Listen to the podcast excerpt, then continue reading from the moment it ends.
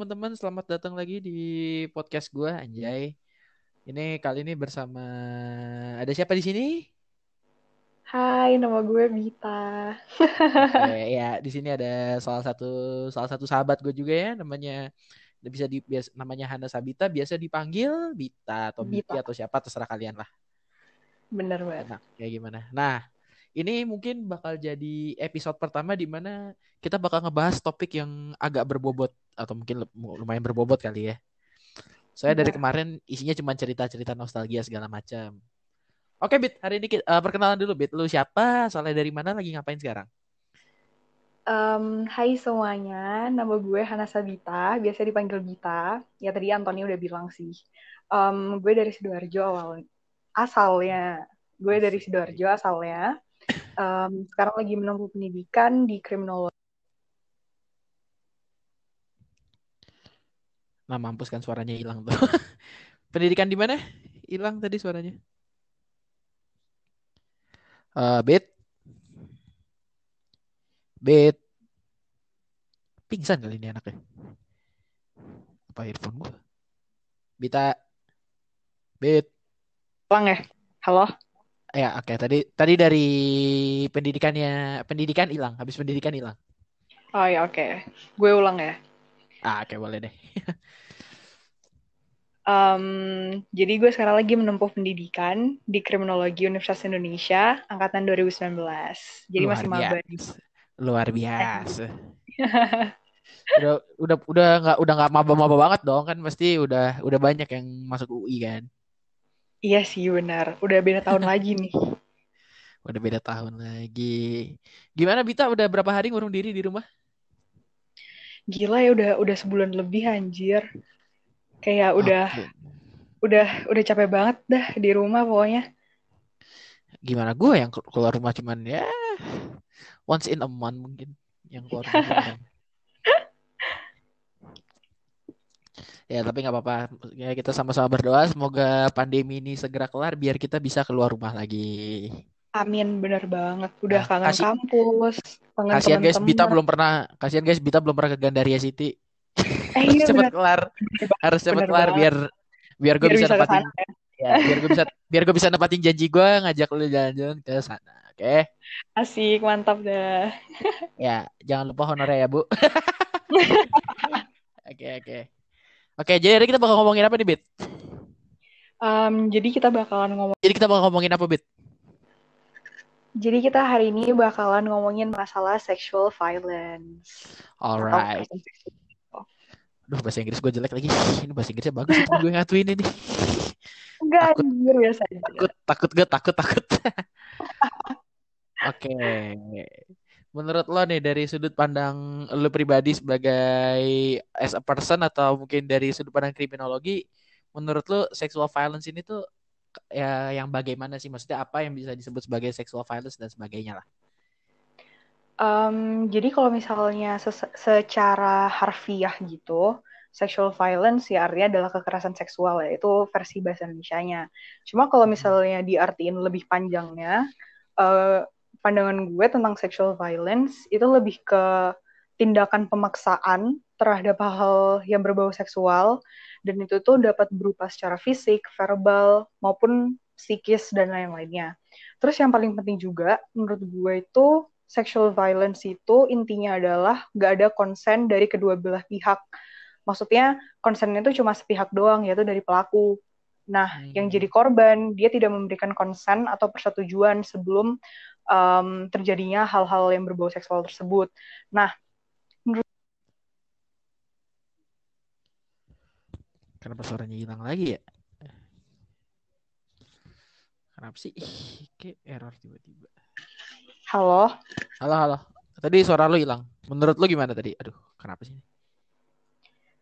oke, jadi sexual violence itu itu adalah sebuah kalau secara harfiahnya itu adalah sebuah kekerasan seksual. Itu kayak arti versi bahasa Indonesianya ya. Iya. Tapi kalau misalnya arti lebih panjangnya lagi, menurut gue sexual violence itu adalah sebuah tindakan pemaksaan terhadap hal-hal yang berbau seksual dan eh, intinya adalah konsen yang diberikan itu cuma sepihak aja. Jadi um, cuma ada konsen dari pelaku yang ingin melakukan tindakan tersebut, sedangkan korban tidak memberikan kon tidak memberikan konsen atau persetujuan terhadap hal-hal tersebut. Nah, beberapa tindak uh, tindakan kekerasan seksual itu bisa secara psikis, secara verbal, dan juga secara fisik. Yang paling banyak tuh secara fisik ya, soalnya paling kelihatan okay. gitu. Yeah. Nah, um, apa ya uh, sexual violence itu itu juga bisa meliputi sexual assault, terus rape, terus uh, yang kayak gitu deh pokoknya kayak sexual abuse dan sebagainya. Itu gitu, itu yang uh, fisik ya? Benar. Oke. Okay. Kalau yang secara verbal um, lebih ke pelecehan seksual sih kayak catcalling itu kan juga termasuk tuh kayak cewek-cewek di pinggir jalan tuh abang-abang. Iya, iya, abang-abang. Sering banget kan di pinggir Ah, sering banget tuh, bukan bukan pernah lagi. Set biasanya di mana tuh? Di di sana kah atau pas justru lagi kuliah? Um, di sini, di sini juga banyak. Di pas kuliah juga ada. Apalagi pas jalan jalan sendirian tuh malam-malam. Wah itu pasti banyak banget dah abang-abang yang ngaket calling. Terus kalau misalnya pas liburan gue pernah juga tuh pas di Malioboro lagi liburan.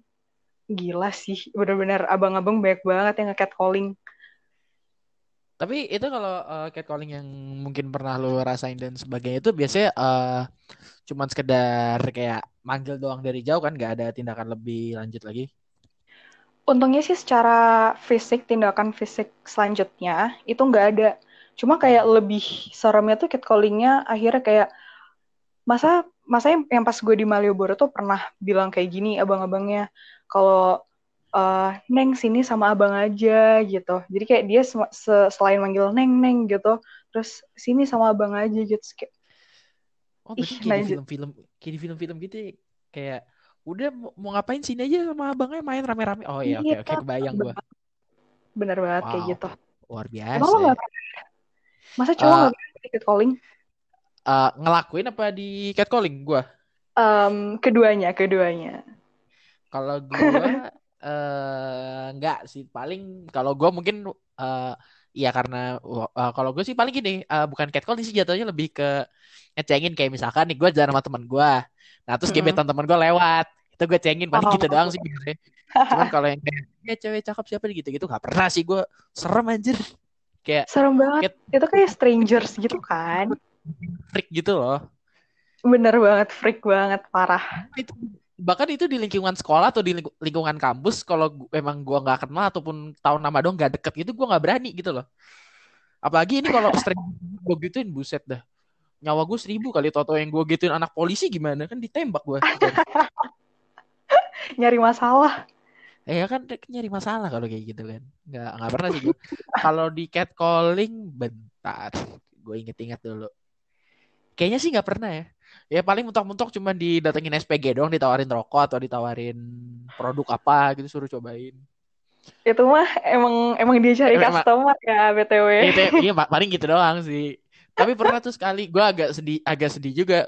Waktu itu waktu itu gue di pros kan gitu sama ibu-ibu gitu di kereta. Yeah. uh, terus di disamperin kayak dicolek-colek gitu. Gue kan serem juga ya.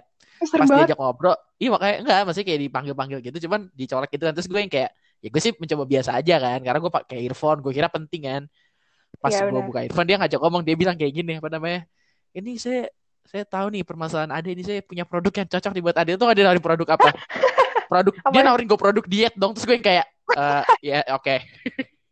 Anjir, freak banget sumpah. itu itu di kereta perjalanan kuliah untung gue nggak nggak jadi bete terus gue pulang lagi untungnya enggak. eh ya, tapi itu ada... S3 marketing banget sih. Iya, S3 marketing. itu S3, S3 marketingnya levelnya udah setara sama lu. Lu pernah gak sih kalau misalkan kayak lagi nonton YouTube kayak suka ada iklan game-game HP gitu kan? Iya, iya benar. Itu tuh biasanya mainin kan bego banget ya bikin kita gedek jadi pengen mainin. Iya. Nah, itu S3 marketing tuh level tuh. itu berdua tuh. Ada-ada aja dah. Oke, okay. oke, okay, lanjut lagi. Tadi kan ada tiga ya, berarti ya fisik, uh, psikis sama verbal ya? Apa, verbal. Oke. Okay. Iya, verbal. Kalau verbal uh, ini sama ya berarti sama psikis apa beda gimana tuh? Um, kalau psikis mungkin lebih ke kayak apa ya? Um, lo tau kayak ini gak sih kayak revenge porn gitu? Menurut gue tuh kayak yang tapi itu emang diawalinya dengan dari hal-hal yang fisik dulu sih untuk oh, okay, menjadi okay, sebuah okay. Uh, kekerasan seksual yang berupa psikis gitu. Hmm. Berarti ibaratnya itu kayak after effect ya, kayak post traumatic event gitu gak sih apa? Iya, iya bisa kayak gitu sih. Iya benar. Hmm. Oke. Okay. Ya, kurang lebih kayak gitulah ya. Nah, uh, kan kalau di Indonesia ini kan kayak kayak lu sering gak sih nemu kayak artikel atau berita yang ngebahas kalau misalkan ada kasus pemerkosaan atau apa tuh pasti pihak warga sekitar lah istilahnya tuh bakal memaksa uh, ya tanda kutip damai dengan dengan menikahkan keduanya itu kan kayak gimana ya? Itu aneh Aduh. banget sih. Itu kayak kontroversial. Itu, tapi lu pernah baca kan? Tapi lu pernah baca? Tapi pernah baca kan? Itu pernah baca. Dan itu gue baca nggak sekali dua kali masalahnya. Kayak itu kayak seolah-olah udah hal yang normal gitu loh. Iya benar, soalnya uh, kalau kalau misalnya menurut pandangan gue, itu juga diakibatkan sama ada patriarchal mindset of society gitu loh. Kayak pemikirannya um, kalau misalnya orang jadi uh, kayak target atau korban dari kekerasan seksual itu kayak akhirnya tuh dianggap aib gitu loh terus akhirnya ya udah daripada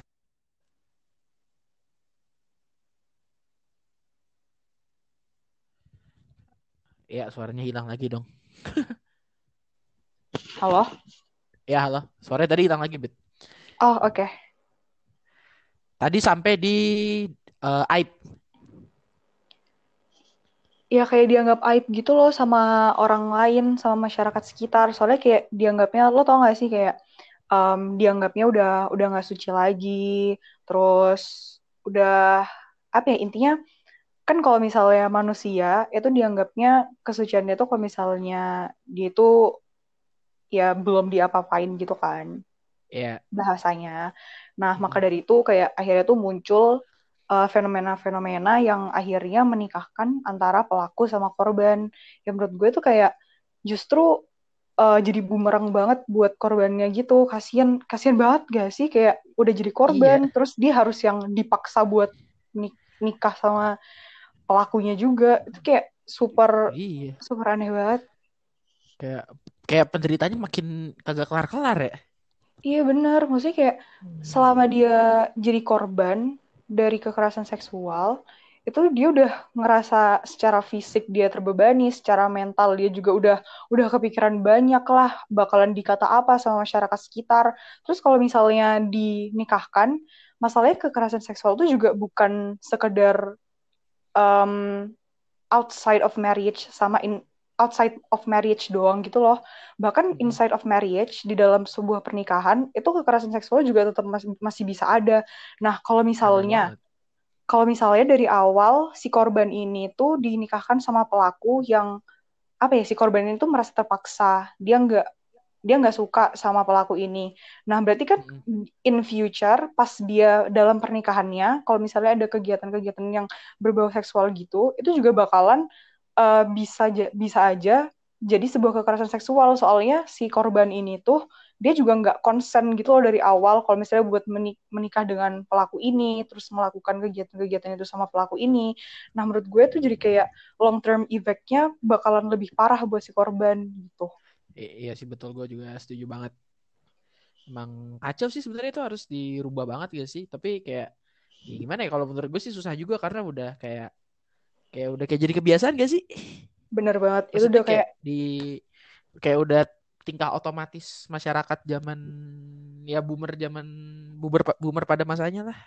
Iya benar-benar soalnya ya itu tadi sih kayak masih masih berkaitan sama pandangan-pandangan agama budaya itu juga masih masih kayak ken, lumayan kental gitu kan sama kayak masih lumayan erat gitu kalau misalnya lo ngomong sama orang-orang yang udah cukup tua gitu bukan yang millennials atau orang-orang modern sekarang. Iya. Boomer ke atas lah. Bener. Oke, sekarang concern itu tadi concern kedua gue. Sekarang concern ketiga gue tuh adalah tentang yang namanya uh, victim blaming. Wah, parah. Oke, ini gue yakin nih emosi lo akan tersulut nih sekarang. Ayo. Membara gue. Ayo, langsung kasih tahu. Jadi tuh em, ini dari pengalaman gue dulu ya. Jadi kan kemarin-kemarin tuh lumayan banyak kan isu-isu kekerasan seksual yang di spill bahasa gaul ya di Twitter atau Iya. kayak di diungkapkan gitu di Twitter. Nah, terus Temen gue lu kan pelakunya kan? eh jangan gitu dong. Ya, nanti- Nanti kita bakal bahas itu juga. Sabar, sabar. Benar, Tapi ya boleh sabar, aja. sabar. Ya, nanti bakal Nah, gue lanjut lagi ya. Oke, silakan. Nah, terus masa ada yang komen kayak gini dong? Gue baca komen kalau misalnya ini apaan maksudnya dia nge-spill kekerasan seksual yang dialaminya tuh baru sekarang. Kenapa kok nggak dari dulu-dulu? Cari sensasi ya gitu. Gue Ah. gue baca kayak Eh, Hah? nih bukti nyata dari ada victim blaming gitu.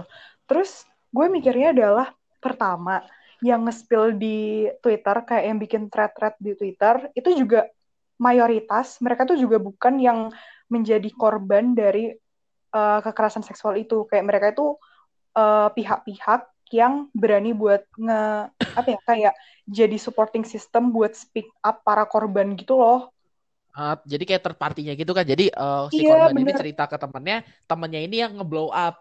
Dan iya benar identitas si korban sendiri kan juga dirahasiain kan maksudnya. benar benar benar banget terus kayak gue nggak paham gitu loh maksudnya dica maksudnya nyari sensasi itu apa? Terus maksudnya dia ngomong kenapa kok baru di spill sekarang? Ya masalahnya adalah lo jadi korban dari kekerasan seksual itu juga nggak bisa gitu dalam semalam lo udah berani buat mengungkapkan. Dan para dan yang harus digarisbawahi lagi itu bahkan korban-korban kekerasan seksual ini tuh bahkan mereka tuh misalnya nih hari ini si A mengal eh, kayak mengalami kekerasan seksual gitu oleh temannya. Bahkan dia sebagai korban tuh kadang di saat itu juga itu tuh nggak apa ya kayak nggak ngeh kayak nggak nggak sadar gitu kalau misalnya dia tuh lagi jadi korban. Ada beberapa ada beberapa orang yang kayak gitu terus baru kayak beberapa hari selanjutnya dia tuh kayak baru baru sadar gitu kalau misalnya kemarin dia habis jadi korban dari kekerasan seksual. Jadi menurut gue komen komen yang di Twitter ini tuh bener-bener jahat banget. Soalnya kayak dia ngegenera kayak apa ya nyamain semua orang buat segampang itu buat ngomong kalau kalau mereka itu korban kekerasan seksual gitu loh Kayak enggak, gua rasa sih dia lebih kayak ke nyamain kasus pelecehan seksual sama sama jambret gak sih? Kan lu kalau misalkan dicopet kan gak mungkin lu nge-spill kayak berhari-hari kemudian kan? Iya soalnya kayak udah keburu ibarat kata udah keburu dompet lu udah keburu dikemanain nah. Mungkin dia mikirnya kayak gitu kali gitu. Benar kalau lu jambret kepalingan lu langsung teriak pada saat itu iya juga langsung, langsung gitu teriak kan yang nggak mungkin juga kalau misalnya kekerasan seksual terus kayak dia langsung teriak. Ya ada sih yang kayak gitu. Tapi kan nggak semua orang semudah itu gitu buat langsung teriak. Iya.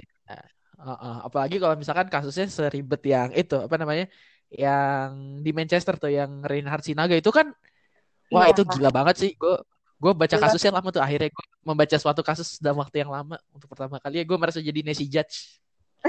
Nah, itu itu bahkan sampai ada itu bahkan sampai korbannya tuh dia nggak tahu kalau dia itu sudah menjadi korban sampai di sampai polisi itu nggak polisi yang ngasih tahu gitu loh. Iya kan? Itu kalau misalnya Reinhard, Iya. Reinhard Sinaga itu ini gak sih gara-gara dia dikasih minuman itu? Oh, iya dicampurin sama obat apa gitu. Iya iya iya. Itu Jadi itu emang dia parah nggak- lagi sih. Mas itu itu itu lebih jahat lebih jahat sih ya nggak usah ditanya itu korbannya juga udah banyak banget dan beberapa waktu lalu gue baca katanya si Reinhardt ini juga udah dipindahin ke penjara yang paling topnya lah istilahnya. Jadi Gua kan paham. dia taruh di iya jadi kan dia kan ditaruh di maksudnya nggak paham sama orang-orang itu. Maksudnya kayak nggak ada rasa manusiawinya sama sekali gitu. Ya iya makanya. Dan biasanya pelaku juga ya gue nggak tahu ya. Gue bukannya mau menstereotipkan juga ya tapi dari yang pernah gue baca dan yang pernah gue tahu juga justru rata-rata pelakunya itu adalah orang-orang yang kalau di masyarakat itu punya sifatnya tuh yang nggak tak terduga gitu loh. Maksudnya kayak orang-orang yang mungkin kalem terus kelihatannya baik Oh. gitu-gitu loh. Iya iya iya iya. Benar-benar jadinya uh, jadinya mungkin itu kali ya apa namanya uh, salah satu apa ya ibaratnya mungkin awalan gimana ceritanya korban bisa ke pancing atau kejebak untuk ada di situasi yang situasi itu gitu loh. Benar-benar. Kalau gue sih kayak, kalau gue sih ngeliatnya, ngeliatnya kayak gitu. Kayak korbannya apa ya nggak nge-expect kalau oh orang ini ternyata bisa jadi pelaku kekerasan seksual gitu nggak sih? Iya. Ya kayak lu deh yang udah ngerasain deh kalau gue enggak juga. Enggak anjir. Nah, kayak uh, terus victim blaming yang masih mau gue bahas ini yang lebih simpel sih sebenarnya. Uh, pasti ya gue pernah dengar juga lah ada ada pelaku yang ya ini karena gue sering naik KRL ya jadi gue kayak dengar cerita oh, gitu. Oh iya iya. Jadi waktu pelakunya diinterogasi itu di ya dia bilang ya siapa suruh mbak mbaknya pakai baju kayak gitu saya kan jadi kepancing terus gue kayak uh, gimana gimana. Masal itu aneh banget sih kayak pelakunya malah menyalahkan orang uh, orang yang berpakaian kayak gimana yang akhirnya memancing hawa nafsu mereka. Itu juga kejadian di ini loh kasus pelecehan seksual di lingkungan kampus gue. Itu ada jadi tugas P, petugas PLK-nya PLK kan ya, uh. ya PLK itu tuh dia malah nyalahin ya nyalahin si mbak-mbaknya gitu kayak ya kamu kemarin uh, pakai bajunya kayak gimana semacam kayak gitulah intinya kayak hmm. wow ini orang masih ada aja victim blaming sampai zaman sekarang gitu Ya gue sih berdoa orang-orang kayak gitu nggak nggak dapat kesempatan buat main ke pantai di Bali lah ya. Kasian gue. Masa satu pantai semuanya dia ini. Iya udah keburu bonyok dulu sama bule-bule kan secara ototnya gede-gede semua di sana. Parah sih victim blaming emang. Yang yang yang kayak yang kayak gitu-gitu gitu, itu loh. Nah, terus kan oke, okay. uh, eh, menurut lo nih apa namanya uh, spot-spot mana aja sih yang kayak memungkinkan buat buat terjadinya terjadinya kejahatan ini, baik itu yang direncanakan atau situasional ya, ya meskipun bodoh tapi ternyata emang ada gitu loh kekerasan seksual situasional tuh ada ternyata. Menurut gue kayak nggak melihat tempat sih dia bakalan apa sih kayak pelaku melakukan kekerasan seksual tuh di mana soalnya kayak ya di mana aja tuh bisa cuma yang high rates kayak yang benar-benar cenderung atau rentan banget ya di tempat-tempat yang pertama sepi terus kayak kedua kayak nggak ada CCTV misalnya kayak ya rape kayak pemerkosaan itu kayak ya cenderung dilakukan di tempat-tempat yang sepi terus kayak nggak ada CCTV nggak ada saksi jadi kayak si pelaku ini tuh bisa apa ya dengan leluasanya me melakukan tindakan tidak manusiawinya gitu loh. Bener gak sih? Atau di tempat yang terlalu ramai juga bisa sih menurut gue. Iya bener. Kayak kayak kayak di kereta ada contohnya deh. KRL ya. KRL tuh kayak Iya di KRL. Kayak sering banget. Heeh. Uh -uh. Itu itu itu parah banget. Kayak bahkan teman gue pun ada yang pernah juga gitu loh. Kayak gimana tuh ceritanya? uh, iya jadi uh, jadi keretanya tuh penuh banget lah. Oh iya KRL jam-jam sore, jam-jam pagi gitu. Jam dia jam-jam pagi waktu itu mau kelas pagi ya dan shit happens lah dia ya dia terlalu didempet gitu sama cowok dari belakang and you know the rest of story gak sih apa harus gue buka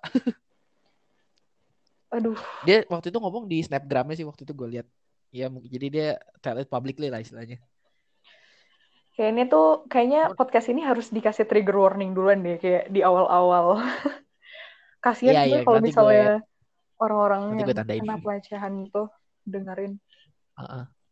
Iya nanti gue tandain apa sih sensitif konten Iya benar. Hmm. Uh, terus nih apa namanya kayak Oke, okay. oke. Okay. Sekarang ini akhirnya kita masuk ke yang tadi udah kita sempat singgung-singgung dikit nih, Bet. Apa nih? Apa nih? Jadi di jadi di tempat lu kan waktu itu sempat rame tuh ya di kalau gue sih waktu itu temunya pertama kali di thread Twitter. Walaupun gue rasa mungkin pasti pertama mulainya dari situ. Benar. Terus. Bahwa di kampus lu di salah satu fakultas ya uh, ke, ke blow up ya uh, kasus pelecehan seksual. Benar.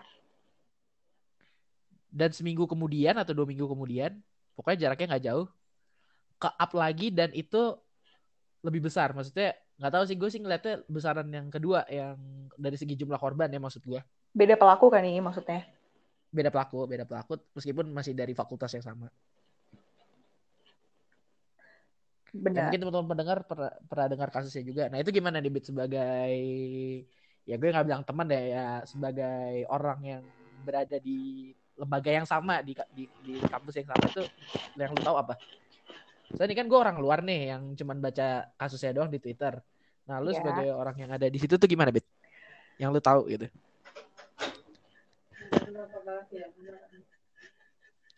Eh, sorry, Bit. Suara lu kekecilan, Bit. Apa lu belum ngomong? Em, jadi menurut gue kan kayak apa ya sesama fakultas gitu terus kayak nggak Iya. yang nggak nyangka gitu loh atau kayak nggak nggak expect kalau misalnya orang-orang yang berada di lingkup sama kayak gue maksudnya kayak pendi institusi pendidikannya sama kayak gue itu bisa apa ya melakukan tindakan kekerasan seksual gitu. Apalagi kalau di fakultas gue sendiri itu kan kayak kita juga ngebahas masalah isu-isu sosial kan. Terus kayak Iya. kita pas em, zaman-zaman ospek fakultas juga nge-up atau kayak eh, ada satu hari itu tuh yang emang khusus buat ngebahas masalah kekerasan seksual gitu. Nah gue agak kecewa gitu loh karena setelah yang apa ya yang dipelajari di kampus di fakultas bahkan di jurusan menurut gue juga pasti ada gitu. Dan lingkup pertemanan orang-orangnya juga menurut gue pandangannya udah lebih terbuka gitu. Tapi mereka juga masih bisa aja masih ada celah gitu buat menjadi pelaku dari kekerasan seksual. Nah hal ini tuh mem- membuktikan em, meskipun eh, kayak kita tahu orang ini tuh tuh eh, di lingkungannya sama kayak kita, tapi kita tuh juga nggak bisa memastikan kalau orang ini itu benar-benar paham dan apa ya, udah bisa mengamalkan untuk tidak melakukan kekerasan seksual gitu.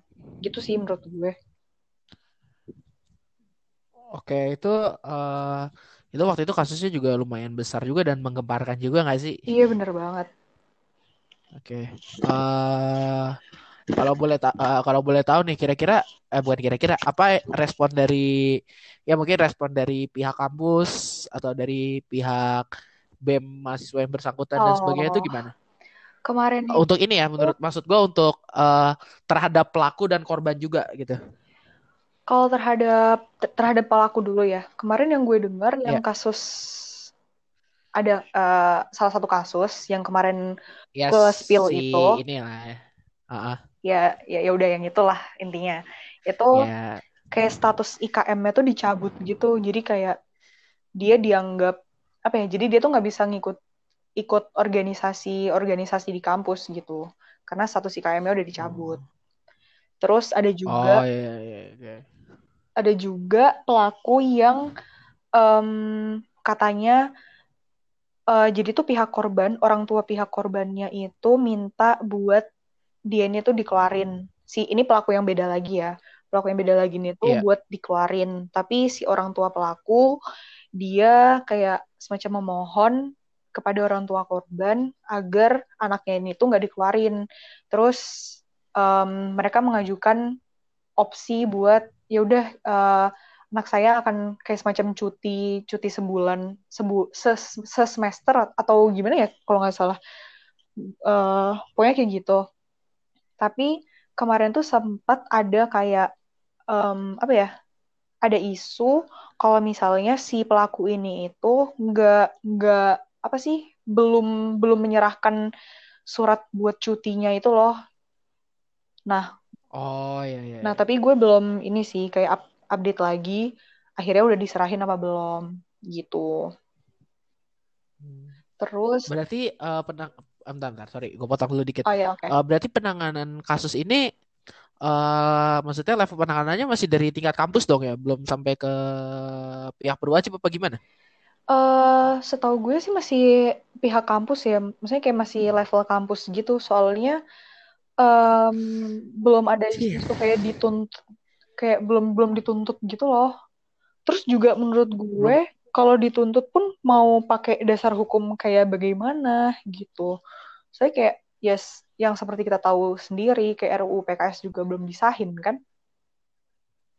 Oh iya, benar juga. Jadi sebenarnya kalau kasar ya berarti kayak belum belum ada undang-undang pasti tentang kekerasan seksual. Maksudnya entah itu sanksi terhadap pelaku atau hak perlindungan terhadap korban tuh belum ada banget ya Bita bagaimana gue belum paham soalnya iya uh, karena yang kemarin itu yang yang masalah RUU PKS itu belum disahin kan kemarin sempet tuh yang demo terus kayak ada pendesakan buat apa sih kayak pengesahan RUU PKS tapi sampai sekarang belum disahin gitu kan nah itu juga jadi yeah. jadi celah juga sih buat pelaku kayak akhirnya um, apa ya sanksi yang bisa dikenakan pada pelaku itu ya cuma sebatas level kampus aja gitu. Maksudnya kayak untuk dilanjutkan ke level selanjutnya kayak level hukum itu masih belum belum ada dasar hukum yang pasti. Nah, jadi kayak masih berupa sanksi sosial gitu ya? Iya bener, iya iya bener banget. Wah kalau kayak gini bahaya juga. Dan itu, ntar gue jadi, ada jadi mental jilid gue keluarkan tapi si pelaku tuh kayak kayak kayak lu gak ada gak ada malunya sama sekali. Lu masih lu bahkan ma, ma, cuman cuti doang lu kayak masih berani memunculkan diri lu di kampus gitu. Apa lu nggak apa lu nggak takut dipukulin sampai mati apa teman-teman? Untungnya sih lagi ini ya lagi kondisi ini belajar dari rumah gitu. Jadi di kampus nggak ada orang. Ah, iya sih. Untung banget. Iya tapi tetap aja gue yakin pasti dia masuk tetap tetap ya sengaja adalah satu dua orang yang pengen mukulin dia. Pasti sih kayak ya lo bayangin yeah. aja apa lu bisa mukulin tar jangan-jangan eh jangan gitu. Oh jangan dibongkar. Jangan dibongkar ya Enggak, kalau gue lebih milih secara diplomat diplomasi aja lah ya. Kayak kita tuntut secara hukum gitu kalau bisa. Jangan jangan main gebuk Gila. gitu. Gila temen gue nih pinter banget salah salah ngundang bintang tamu ini gue. Ngide banget. Biasa gue bikin podcast ngelawak. Nggak lucu juga. Sekarang sosokan serius. Oke nggak apa-apa. Kita harus kita harus jadi manusia yang situasional. Oke. Okay. uh, oke okay, Bit. Uh, tadi tadi lu sempat nyinggung dikit soal uh, RU PKS ya. Benar. Uh, uh, yang gue pernah baca ini kan kalau RUU eh, PKS ini kan masih jadi kontroversi juga ya. Maksudnya nggak uh, disasahin juga. Karena karena emang kalau yang dari yang gue baca emang ba ada banyak pihak yang menen masih menentang lah RUU PKS benar, benar. ya nggak sih? Iya, benar. Karena RUU PKS itu dianggap prozina dan dianggap liberal. Bener banget, bener banget, marah. Menurut lo gimana, Bit? Um, Julitin, julitinnya nggak apa-apa. Di sini bebas kok. Jadi gue tuh kema uh, pas itu, itu sempat baca masalah itu kan, pokoknya yang siapa aja sih yang oknum-oknum yang menolak gitu, kayak apa sih pandangan mereka, kenapa mereka menolak RUU PKS gitu. Nah, terus alasannya hmm. tuh yang tadi kayak lo omongin, kayak yang liberal lah, terus kayak nilai-nilai agama udah mulai luntur lah, terus kayak pro perzinahan lah. Nah, masalahnya tuh kan uh, yang difokuskan dalam RUU PKS ini tuh adalah perlindungan terhadap korban, terus kayak sanksi yang jelas terhadap pelaku gitu kan. Nah, menurut gue, yeah. Iya. uh, kan yang mereka masalahin tuh kayak berarti kalau misalnya pengesahan RUU PKS ini itu bakalan sama kayak sama dengan uh, mendukung perzinahan atau kayak hal-hal prostitusi dan lain-lain.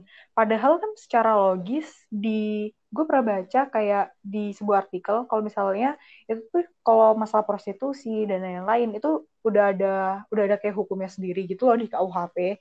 Nah, sedangkan yang di jadi titik fokus RUU PKS itu kan tentang pelaku sama korban yang harus eh yeah. salah-salah korban yang harus dilindungi gitu. Jadi gue nggak paham kayak kenapa orang-orang ini tuh menolak gitu sih yang gue yeah. tahu. Uh, buat oknum-oknum yang menolak, apabila anda mendengar podcast ini sudah dicerahkan ya oleh teman saya ya. Jadi tolong didukung ya, didukung ya, karena anjir, anjir. karena kita juga apa ya kita nggak kita juga nggak mau gitu loh ada ada korban-korban lagi selanjutnya atau ada korban yang kan kasihan kalau bukan kasihan sih gue eh, ya kasihan. Dan gue yakin pasti ada korban yang tidak berani nge blow up apa yang dia alami karena hal-hal kayak gini. Maksudnya maksudnya takut dipandang jelek lah takut malah dinikahin paksa sama pelaku lah atau disuruh tutup mulut kan juga sering kan yang kayak iya gitu. benar banget. Demi kedamaian dan kebaikan bersama lah bullshit lah pokoknya penting banget lah. Emosi. Penting banget lah RUU PKS emosi pokoknya. soalnya kayak iya, ya iya biar Em, biar nggak ada celah lagi gitu loh buat pelaku kabur dari pertanggungjawaban yang harusnya dia pikul emang yang emang harus dia ambil gitu. Soalnya kemarin kemarin tuh sempat gue juga baca di Twitter kayak di komen-komenan thread gitu lah. Itu tuh tentang iya. eh kenapa sih harus di di spill di Twitter? Kenapa nggak langsung aja di apa sih kayak dilaporin ke pihak yang berwajib gitu. Ya masalahnya lo lihat sendiri. Sekarang eh, kayak eh, kayak hukum di Indonesia tuh juga kayak gimana. Terus RUU PKS juga belum disahin. Terus ya gimana gitu loh kayak buat me, apa ya kayak menuntut pa- para pelaku itu bakalan lebih banyak lagi gitu celahnya. Apalagi pihak-pihak iya. eh, kayak banyak juga kan kayak pihak-pihak berwajib itu yang masih kayak menyalahkan korban. Terus kayak ya victim blaming intinya masih masih banyak lah. Jadi kayak masih susah gitu korban buat speak up. Gitu sih menurut gue. Pantas pelakunya masih banyak ya kalau kayak gitu ya. Masyarakatnya gitu lembaganya begitu ada Ah, untung masih ada beberapa orang yang mulai aware nih. Gue suka ya lu contohnya kan aware banget nih kayaknya gue liat liat semoga ya, semoga makin aware. Amin. Soalnya kan kita juga ya kita juga ya kita juga capek lah ngeliat ngeliat kasus kayak gini. Maksudnya kayak maksudnya kayak gimana ya? Maksud gue kayak bukan masanya lo bukan udah bukan masanya lo ada kasus-kasus kayak gini. Bener harusnya kita semua tuh sama-sama melangkah maju gitu. Jadi urusan yang kayak begituan tuh harusnya gak ada nggak ada lah. Ngehambat banget iya. Dan itu kayak juga bikin pemikiran orang makin sempit gak sih? Bener bener banget. Udahlah yang penting kalau misalnya apa ya kalau misalnya emang mau aware atau kayak paham tentang kekerasan seksual kayak it's okay kayak buat julid-julid tapi kan julid lo tuh berfaedah gitu. Kayak lo ngomongin masalah kekerasan seksual yang mengangkat rasa kema- kemanusiaan orang terus kayak yang mendorong em, hukum buat bertindak lebih tegas terus kayak bikin masyarakat itu paham kalau victim blaming itu salah. Jadi kayak kita harus tetap mengedukasi masyarakat. So banget dah. asik iya gila emang lo dong Sem- eh, kalau misalkan berkat podcast ini lo bisa jadi ketua BEM nanti bisa transfer ke rekening ini nanti gue tulis. Gak sejauh itu gak sejauh itu ya. mau Iya jadi apa kalau bem ketuanya gue? Mau jadi yang terbaik. Iya. masih banyak yang lebih baik di luar sana Ya, gue- ya gue sebagai orang yang non warga kampus lu mah gue mah ya support support aja. Kan enak ya. Eh lu di kampus ini punya teman? Punya gitu. Oh anak mana? Oh ada ini anak ini eh, ketua BEM Eh. Ini ikut bangga gue nggak apa-apa nggak apa-apa ini kayaknya lama-lama halusinasi ya Iya, nggak apa-apa. Biar yang yang biar ntar nggak bosan juga nggak serius mulu ya. kayak ini mungkin teman-teman gue yang denger kayak agak aneh kayak tuh Ben Anthony serius nih. biasanya lawak mulu anaknya Biasanya ngelawak mulu. Gak lucu juga kita tapi. kasih tepuk tangan semuanya untuk Anthony Eh, bisa aja. Oke, terima kasih. Terima kasih. Mau ditepuk tangan. Kayak nggak ada. Oke, Bit. Sekarang gue mau nanya nih, menurut lo eh, kira-kira nih mungkin buat teman-teman di luar sana yang masih yang mungkin eh, masih takut buat blow up kejadian-kejadian yang mungkin mereka alamin atau mungkin yang mereka tahu gitu. Itu gimana, Bit? Eh, pesan lo buat mereka, Bit? Em, pesan gue em, semakin ke sini gue percaya udah makin banyak orang kok yang mau mengangkat apa ya mengangkat permasalahan yang kalian takut buat omongin gitu.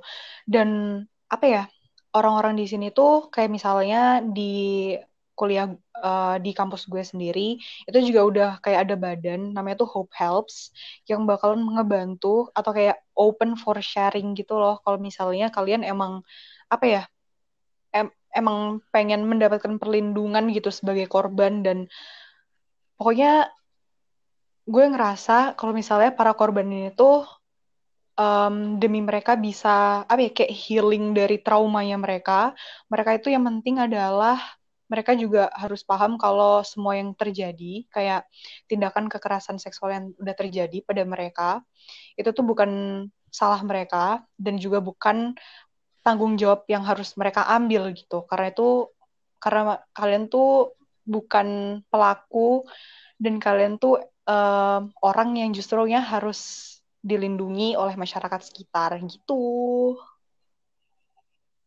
Ya benar-benar gue setuju banget sih, gue gue setuju. Soalnya uh, emang iya kayak ya mungkin karena ya balik lagi kayak tadi sebenarnya karena karena stigma masyarakatnya masih kayak gitu kayak jadi kayak tertanam dalam diri mereka seperti itu kayak gue ngerasa kayak masih banyak korban yang kayak jatuhnya malah nyalain diri mereka sendiri iya, gitu bener loh. banget apalagi mungkin ya mungkin ya sorry nih gue bukannya nyinggung satu dua orang atau siapa pun atau mungkin mereka uh, korban dari pelakunya tuh mungkin orang ter, orang yang dia kenal mungkin ya mungkin pacar atau mungkin sahabat atau malah mungkin sorry keluarganya sendiri itu kan kayak benar, benar.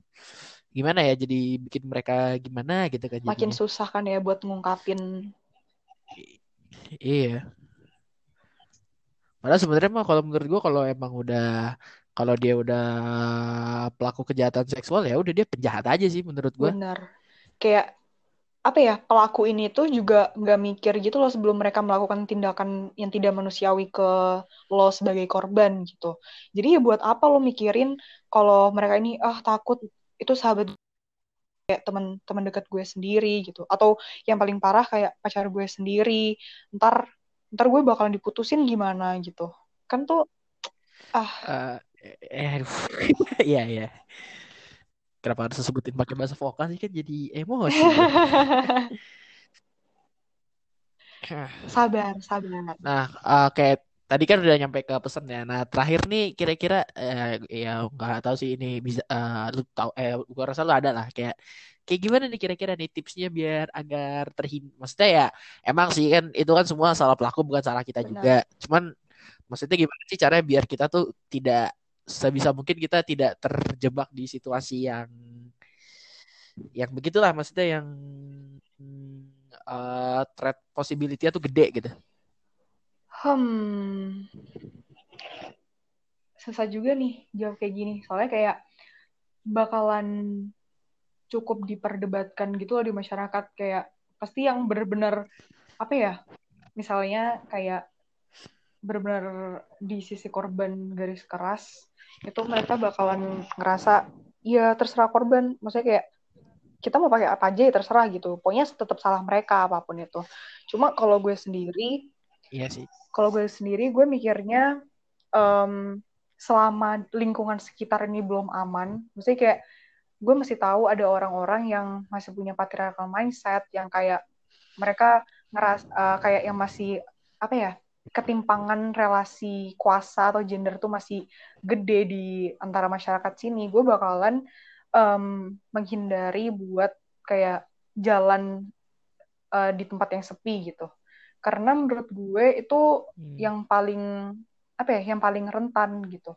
Kalau misalnya masalah berpakaian, um, gue nggak masalah sih. Maksudnya kayak ya udah you you can wear what you want gitu. Kayak apa pun itu itu nggak masalah. Cuma uh, mungkin yang harus lebih ditekan ditekanin lagi buat lebih ke para pelaku sih kayak apa ya jangan jangan nyalahin korban lagi lah maksudnya kayak itu itu tuh hawa nafsu kalian sendiri gitu bukan bukan salah korban jadi bukan korban yang harus apa ya justru malah melindungi diri mereka dari kejahatan-kejahatan di luar sana harusnya kalian yang menahan hawa nafsu kalian untuk melakukan kejahatan ya gitulah pokoknya Tuh, dengerin tuh, tuh dengerin.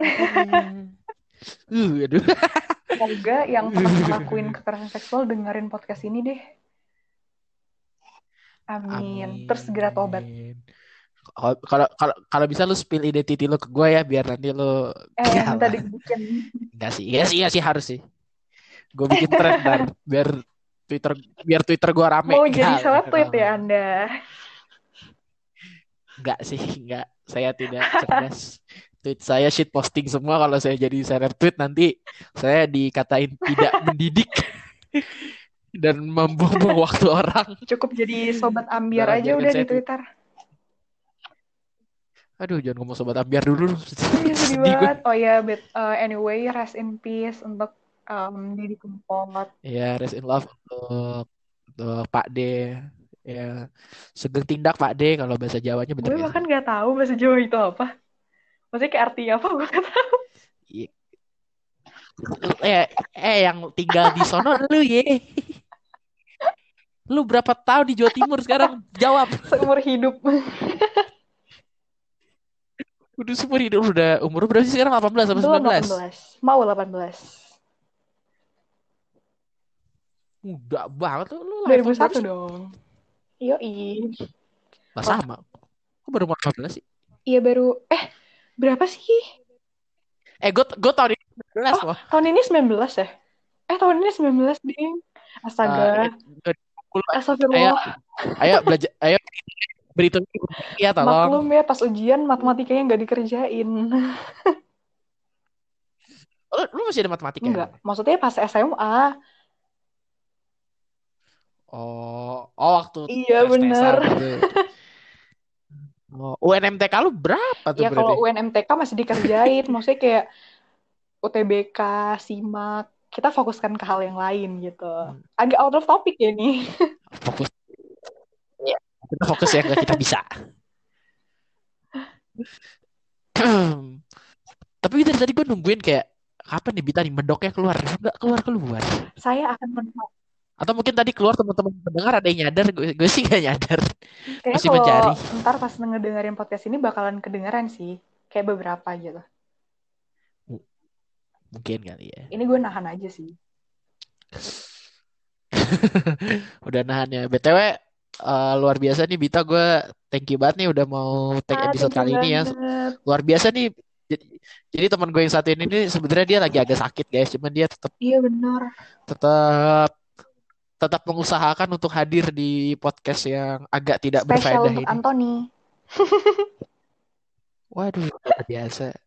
Eh, ya. Aduh, luar biasa banget ya. Jadi buat ya sekali lagi buat Bita makasih, buat teman-teman yang udah dengerin sampai habis juga makasih banget meskipun tadi ya mungkin nanti di awal kalian dengar nanti agak sempat kekat gitu karena tadi yang intro sama pengenalan ke ke disconnect tadi. Ya mohon maaf ya mohon maaf nanti kalau ada sedikit ketidaknyamanan ya. Oke, Bita pesan buat teman-teman dengar apa? Motivasi atau apa pun Motivasinya adalah selamat Ramadan. yang ingin disampaikan apa pun terserah. Selamat menjalani ibadah Iya, puasa. benar. Udah batal berapa Enggak, belum batal sama sekali untungnya. Untung tadi tadi gue meskipun pusing nggak gue batalin.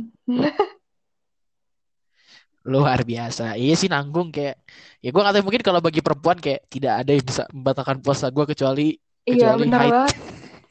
Nggak mau anjir pas nggak lagi bulan Ramadan terus eh, ngeganti puasa gitu males banget. Ya, tapi utang puasa udah lunas. Eh, nggak tahu tuh lupa juga. Nah, ya udah nggak apa-apa lah ya. Nanti coba di flashback lagi atau atau minta maaf aja betul. Ya Allah maaf Iya. lupa banget nih Tinggal sumpah. istighfar. Istighfar eh, satu juta kali. Insya Allah dimaafkan. Amin. Amin. Ya udah anyway ini langsung kita tutup aja tapi nanti ya nanti ada mau ada yang mau gue bahas lagi tapi off the record ya. Oke terima kasih yang udah dengar sekali lagi kita pamit undur Bye. diri.